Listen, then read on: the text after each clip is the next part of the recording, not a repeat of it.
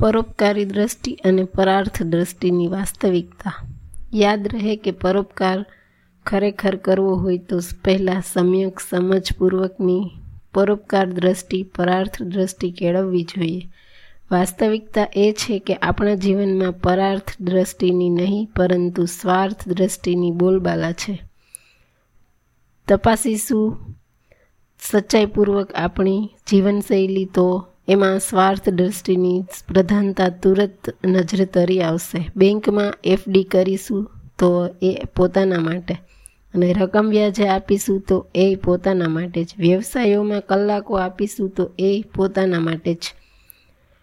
અને ખેતીમાં પરસેવો પાડીશું તો એ લાભ પણ પોતાના માટે જ. અરે સંસ્થામાં દાન આપીશું તો એ નામ કમાવા માટે. અને કોઈ જરૂરિયાતમંદને સહાય થઈશું તો એ પોતાની કીર્તિની કમાણી કરી લેવા માટે. ભીતરની સચ્ચાઈ જો આ છે તો સમજી લેવું કે હજુ આપણામાં સાચી પરાર્થ દ્રષ્ટિનો, પરોપકાર દ્રષ્ટિનો ઉઘાડ થયો નથી. એ પરોપકાર દ્રષ્ટિ કવિ કવિ સ્વર બને અને જીવનમાં નિસ્વાર્થ પરોપકારની પરંપરા રચાય, એ માટે પ્રભુ પાસે પ્રાર્થના છે કે, હે પ્રભુ, તું મને પરોપકાર કરવાની શક્તિ આપજે.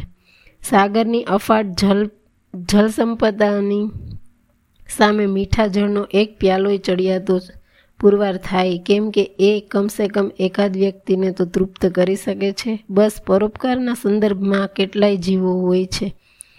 આ સાગર જેવા, આ સાગર જેવા એમની પાસે સંપત્તિની સહાયક થવાની વિધવિધ વિધવિધ સંપદાઓ અફાટ છે, પરંતુ એ સાગરના ખારા જલ જેવી હોય છે. એ કોઈના ખપમાં ઉપયોગમાં ન આવે, બીજા પ્રકારના જીવોનું વ્યક્તિત્વ બિલકુલ કૂવા જેવું હોય છે. એ પરોપકાર પાડ્યા પછી એ વ્યક્તિનો જલદાન મળે, પરોપકાર કર્યા પહેલાં જરૂરિયાતમંદ વ્યક્તિનો પરસેવો ઉતારી દે, ઘણા વ્યક્તિ સરોવર જેવા હોય છે.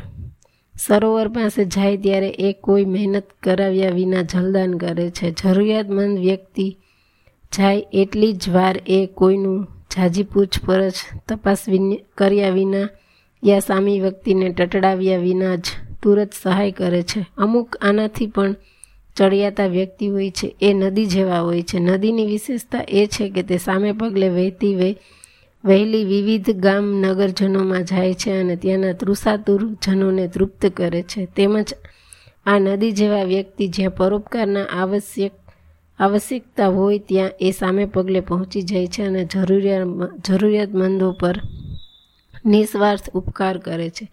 આમ જ આપણે ભગવાન પાસે એટલી જ પ્રાર્થના કરીએ કે પરોપકાર કરવાની શક્તિ આપજે.